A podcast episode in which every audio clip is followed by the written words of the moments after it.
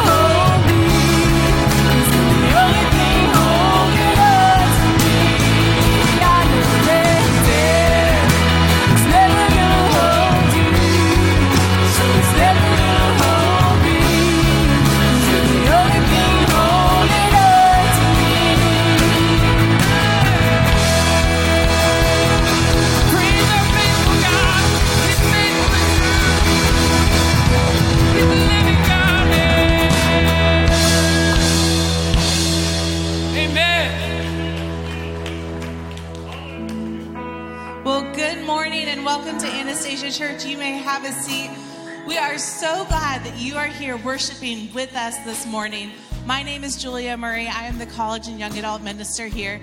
And um, if no one said it to you yet, welcome, welcome. I hope you have had a fantastic week, and this is the highlight of it so far. Uh, if this is your first time, I want to encourage you to stop by our welcome desk in the atrium. We have a gift just for you, and would love to get to know you and get connected with you that way. You can also text the number 904 441 6900 and text the word connect. That will pull up our digital connect card, and you can use that to share any prayer requests that you may have, or if you're a visitor, where you're visiting from. And um, great way to just get in touch with our pastoral staff, our ministry staff. Let us know how we can be praying for you, how we can be helping you. You can also use that same number to pull up our digital bulletin. Just text the word news, and it'll let you know everything that's happening in the life of our church throughout the week. A few things that are happening this week. If you are 55 and better, we have a movie happening tomorrow here in the CLC. You do not want to miss it. So that's for all of our 55 and better uh, uh, young adults.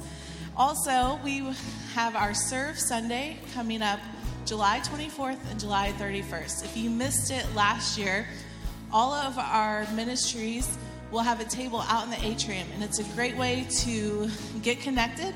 If you felt like you are called to serve in a certain area, you can stop by one of the tables, find out more information. If you've just been burning to be on the parking team, that's a great way to get connected with all of the different ways that you can serve here at Anastasia Church. We are so incredibly grateful for the generosity that y'all have shown. Um, because of you, we are able to reach our community in such an incredible way. We have seen God moving throughout the summer in just huge ways, and that's because you are such a great and giving church. If you would like to partner with us, I want to encourage you, you can text that number 904 441 6900. Text the word give, and you can give through that way, or there are also offering boxes in the back of the CLC that you can use to give your um, offering. With that, let's say a prayer. Lord, we humbly come before you and we thank you for the good work that you are doing through this church. And Lord, we just thank you for the opportunity that we get to be a part of your blessing, that we get to be your hands and your feet, and we get to go throughout St. Augustine and share the good word of Jesus Christ. And Lord, I pray that we will continue to be a church that gives faithfully, that honors you in our gifts, our talents, and our money, and that we would never hold more closely anything on this earth than we do you, Lord. Praise all in your heavenly name. Amen. This morning, we have a very special guest preaching and giving the word. If you have been around Anastasia Church for any amount of time, you have probably known Pastor Ron Moore. He was senior pastor here for over 25 years, and we are so blessed to have him as um, pastor emeritus. So, will you please welcome Pastor Ron Moore?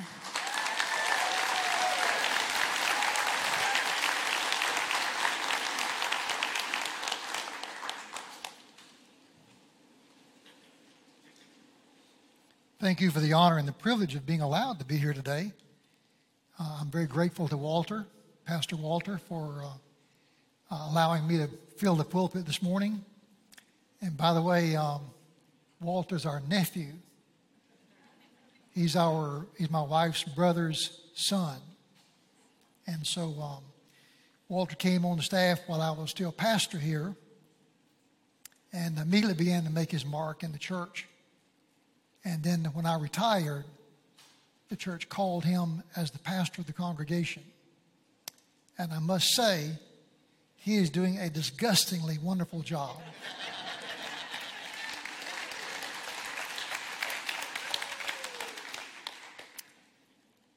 I would like to read this morning a uh, passage of scripture. I'll do that in just a moment.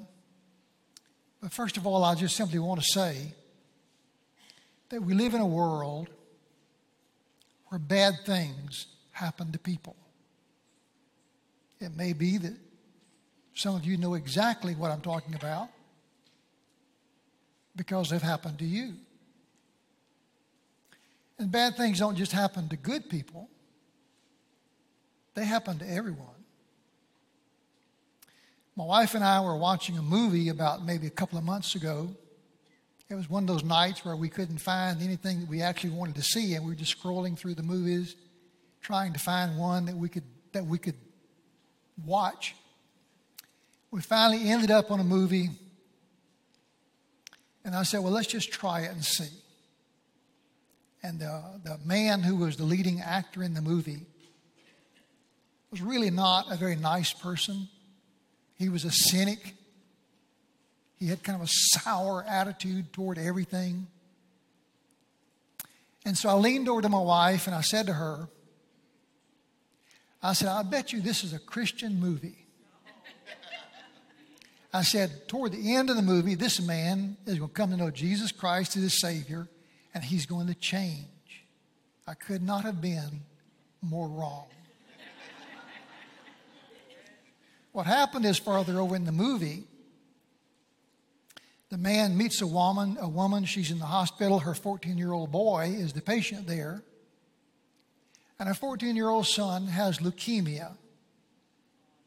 And according to the movie script, uh, they have done everything they can do uh, for him, and nothing has worked. His body has not responded to anything they have done.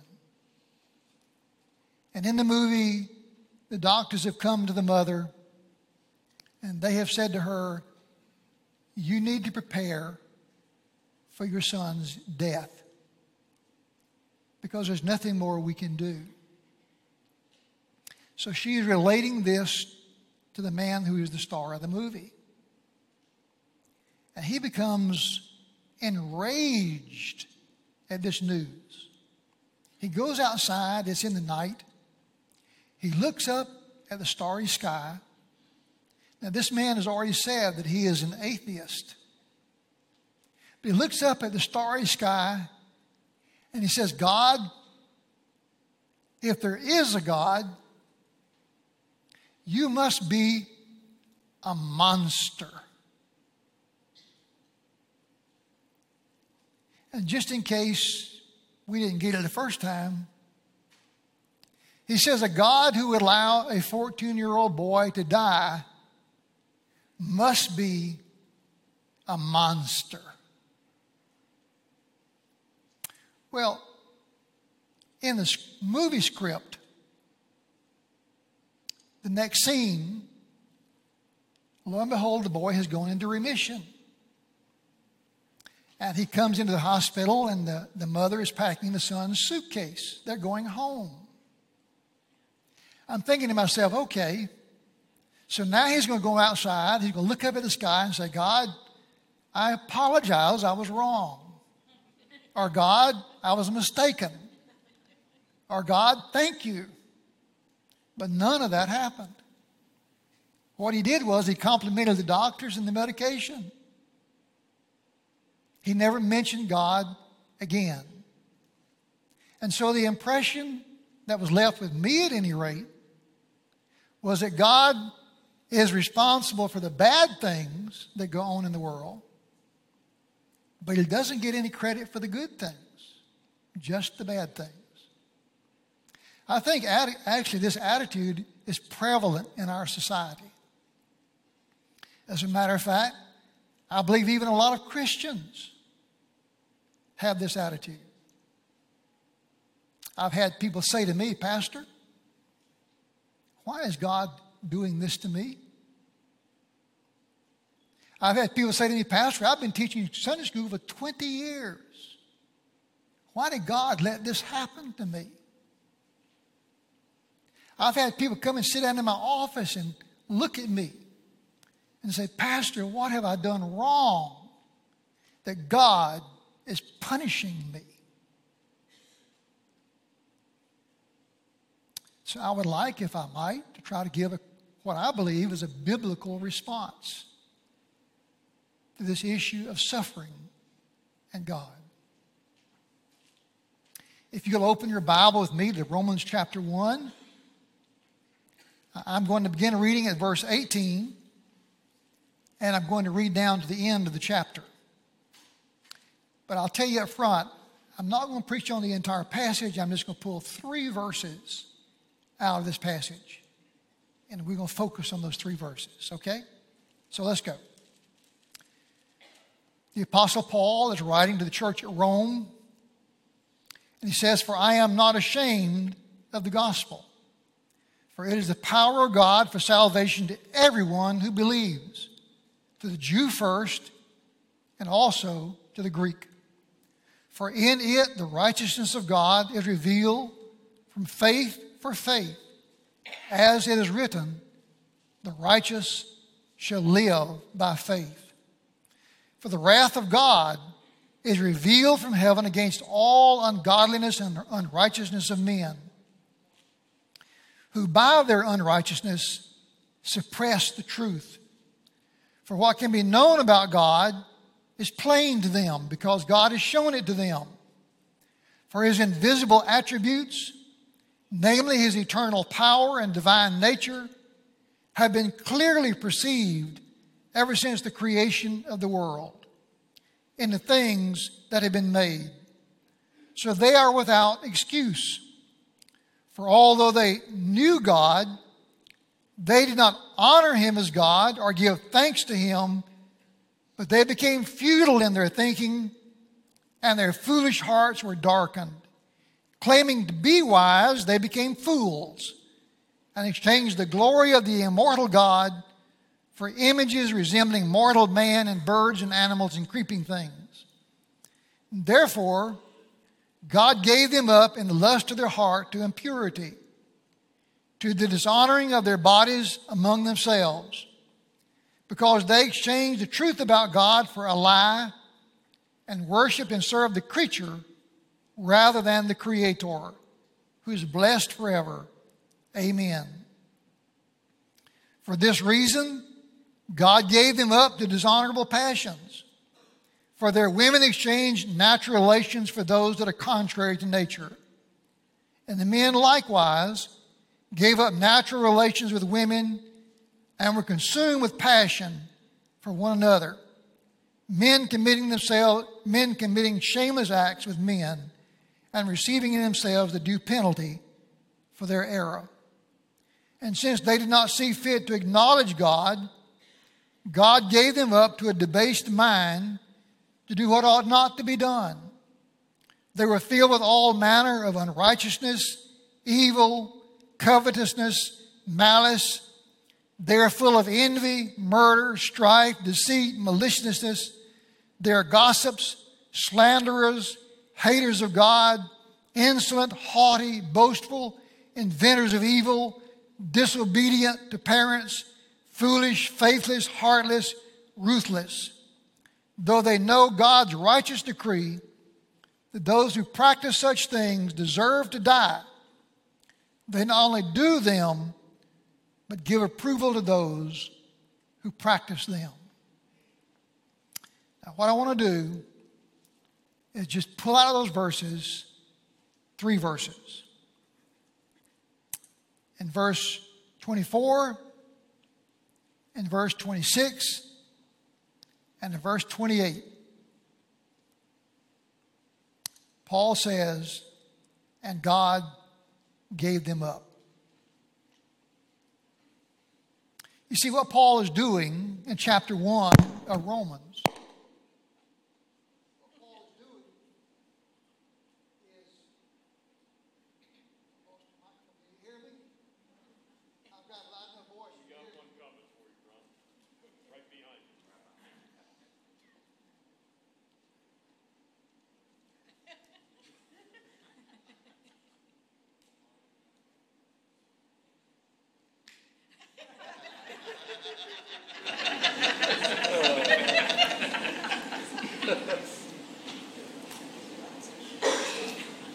that with microphone, maybe that's my voice. How about that?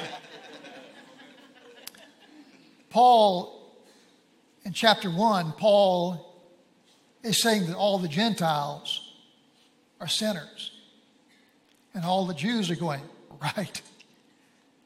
But then, chapter 2, Paul says, oh, by the way, all the Jews are sinners also. And then in chapter 3, Paul will say, All have sinned and come short of the glory of God.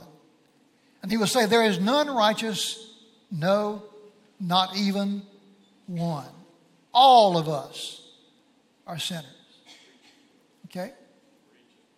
But what, what Paul does in the three verses that we've talked about, where he says God gave them up, he's giving us an insight into what God's judgment on our sin looks like while we are still alive in this world.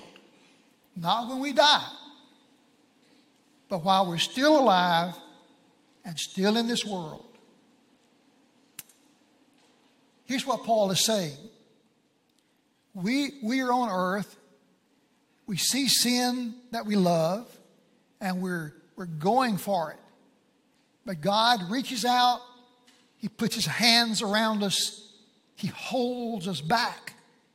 And He's saying to us, No, that will destroy you if you do that. I'm going, I'm going to restrain you so you can't do it. But we, in our headstrong rush into sin, say to God, Take your hands off of me.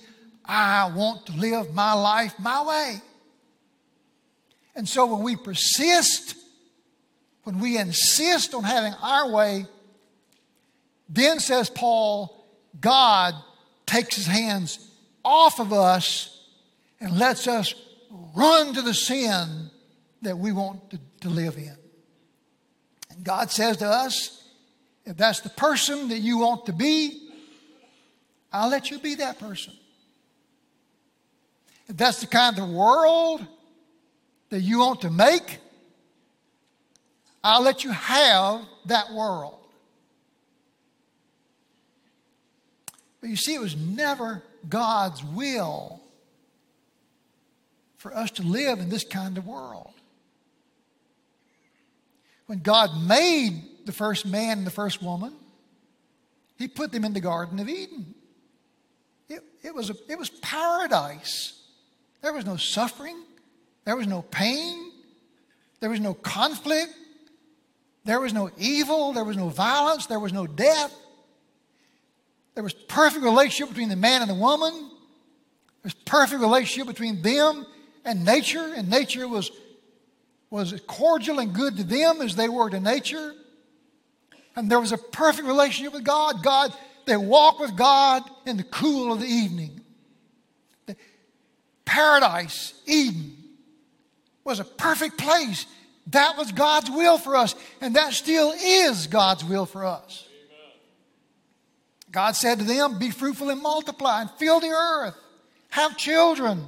Let them go out and expand the Garden of Eden. The Garden of Eden was just a small place.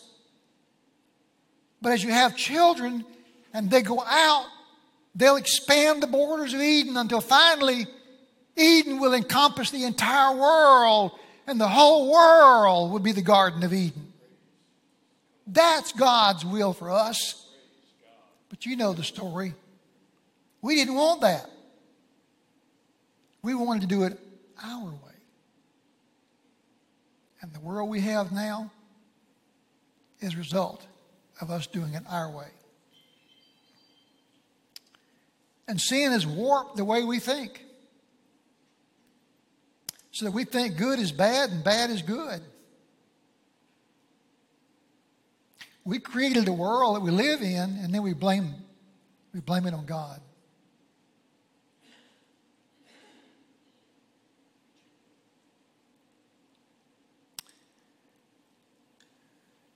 Can I tell you what the issue is?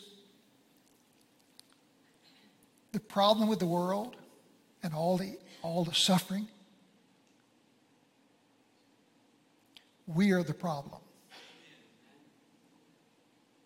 Until you deal, until you deal with us, you can't change the world. You cannot educate people out of it.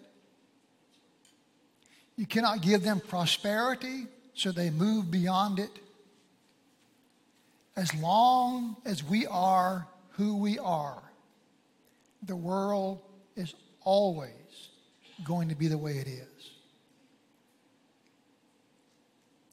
You have to do three things to change the world.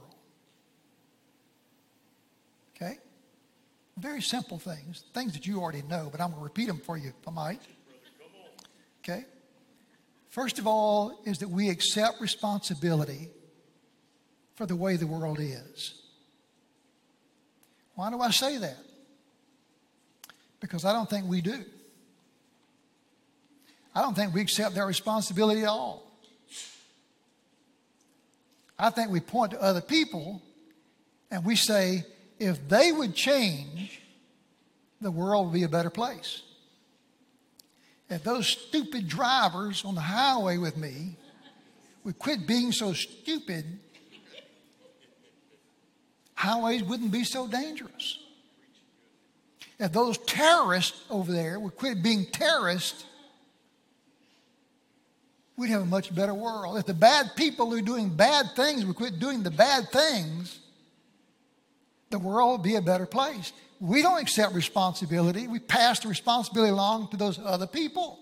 They are the problem. If they will change, our world will be a better place. The problem with that is we don't understand the nature of sin.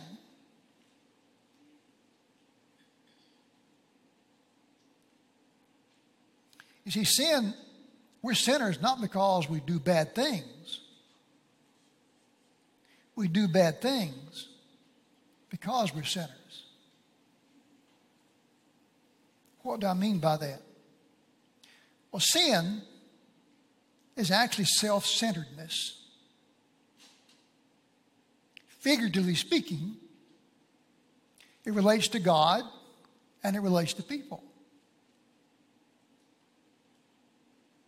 We say to God, I'm going to take you off your throne.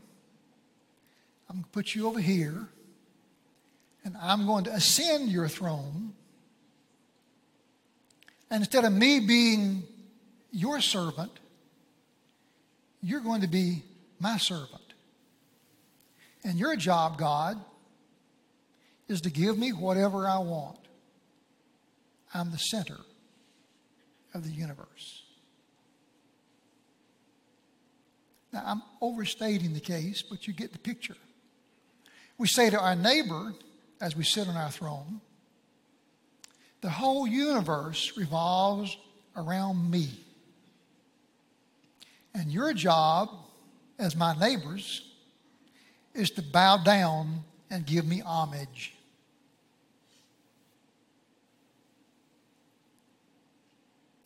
And that's why the husband that goes to work every day is as honest as can be, is a good person, loves his wife, loves his children, does a good job, goes to church, whatever. He is just as much a sinner in the eyes of God as is the axe murderer and the rapist. And the judgment on him on the day of judgment will be the same judgment that the axe murderer and the rapist gets. Because the judgment on sin is death, eternal death.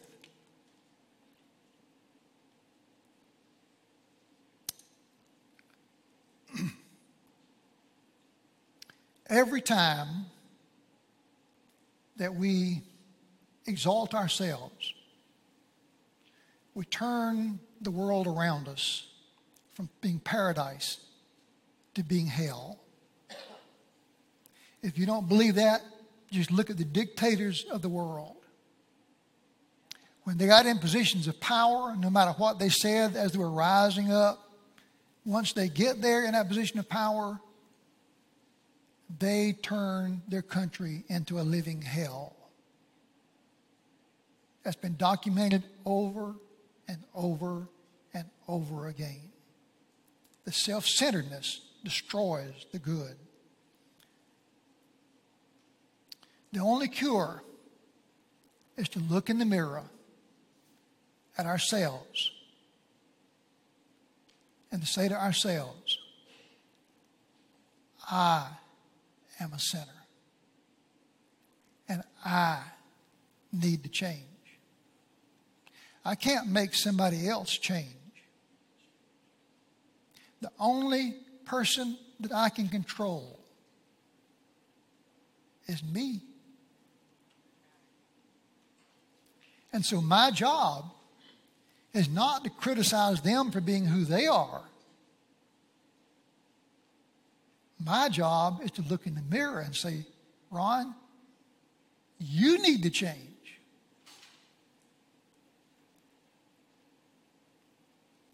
And what you do is you, you do what the prodigal son did when he came back from the far country back to his father's house. He'd been practicing all the way there on what he was going to say when he met his father. Because he didn't leave on all that good terms. When he got back home, the first thing that came out of his mouth to his father was, Father, I have sinned against heaven and against you. And I'm not worthy to be called your son. I'm not worthy. When you and I come to the point to where we get down on our knees and say to God, God, I have sinned against heaven and against you. And I'm not worthy to be called your son. When we do that, that's the first step in making the world a better place. Okay? The second step. Oh, let me, I'm going I'm going I'm going to digress here just a moment. I'm going to chase a rabbit if you don't mind. I got news for you. Even after you do that, even after you give your heart to Christ, even after you're baptized, even after you join the church, become a church member, you know what? You're still a sinner. You never cease to be self centered. Never, ever. As long as you live in this world, you will always be self centered. The difference between a saved sinner and a lost sinner is the saved sinner knows it, admits it, and is trying to be different. And the lost sinner denies it or is proud of it. That's why churches aren't perfect. That's why when you go to church, there can be all these struggles. This one trying to have their way, that one trying to have their way. They're pulling and tugging at one another, they're bumping into one another, they're clashing together. When I was a young pastor, I was in a committee meeting and I had to stand up and get two people separated because they were going to fist fight.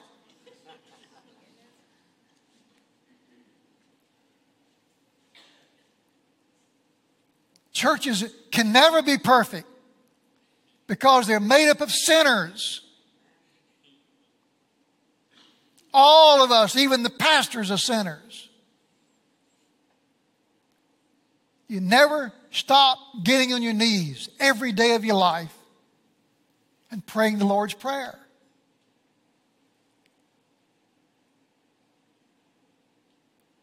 And in that prayer, there's a prayer for forgiveness. Forgive me my trespasses every day of your life because you're still self centered. Now, when we get to glory, all that changes. But in this world, that's always the way it's going to be. Okay, there's my rabbit. Second thing, first thing is accept responsibility. Second thing is accept Jesus Christ as our Savior. Why is that important? Because when you accept Jesus Christ as your Savior, He changes you on the inside. He puts His Holy Spirit in you, He gives you a new way of thinking. You look at the world through a different set of eyes. You, you hear things, you receive things from the world, and when they're processed by your brain, if your brain has been remade, rewired, influenced by the Holy Spirit, what you hear is different and how you respond is different. You're changing on the inside out. That's the power of Christ. He comes into you and He changes you from the inside, and you literally become under His tutelage. It takes a while to do this, but you literally become a new person in Christ. You see, that's why becoming a Christian is so valuable because it changes who you are on the inside. Okay? So, how, how are you saved? For by grace are you saved through faith, and that not of yourselves, it is the gift of God, not of works, lest anybody should boast. It's a gift. It's a gift. When you're on your knees confessing your sins, just say, Jesus Christ, come and save me. And in that moment, your life enters a transformation that will take the rest of your life to work out. But you, you start becoming a different person from that point on. We have the promise from God that everyone who calls on the name of the Lord will be saved. My third point, and that is that we accept Jesus Christ as Lord. I say that because that's the issue I've had to struggle with all my life. That's the issue I've watched my fellow church members struggle with also. You see, I think most of us want to get saved. We want to be good people. We want to go to heaven when we die. We want to be good church members. Our problem is we don't want to be too religious.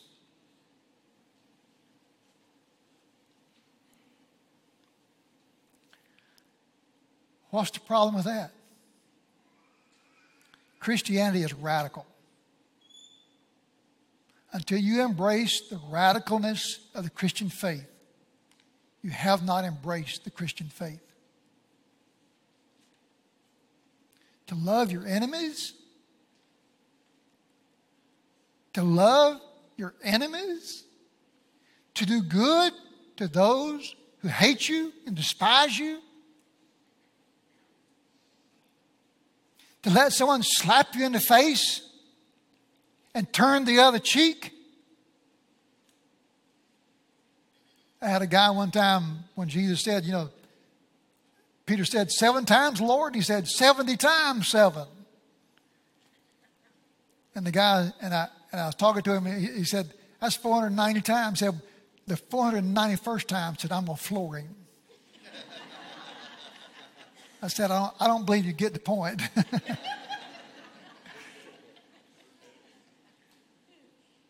you see, Christianity is not just about being a good person, it's about being like Christ. And there's a difference. You can be a good person without being a Christian. But if you're going to be a Christian, then what you do is you literally give your life to Christ. So I'm not in charge of my life anymore. He is. I'm reading the Word trying to find out what, how, to live this life. And can I tell you a little secret? The words of Christ are not suggestions, they're orders. Not it'd be it'd be nice if you would do this. It is do this. Live like this. To make him Lord of our lives. So that I'll turn my life over to him and he's in charge. Because here, here's the problem you cannot change the world if you're like the world.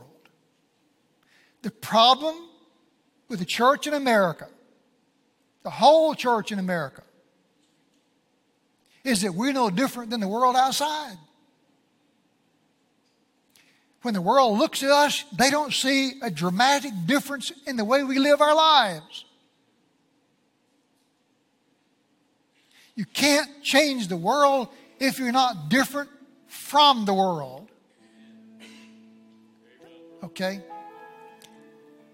So, the need of the hour is accept Jesus Christ as our Savior and let Him change us into His power. Let us bow for prayer. Our Heavenly Father, we just pray that your Holy Spirit would work in our hearts and lives and help us to be who you call us to be. I pray this in Jesus' name. Amen. Thank you. You may stand for invitation hymn.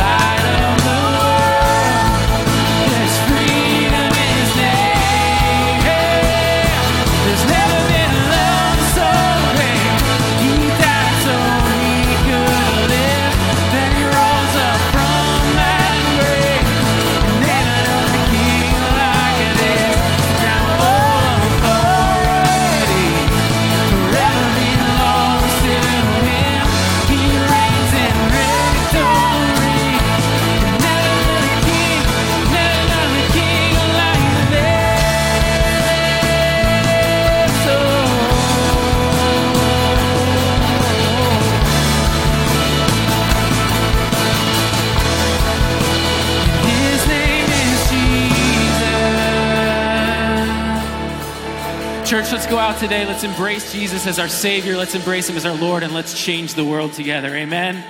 Amen. Have a great weekend.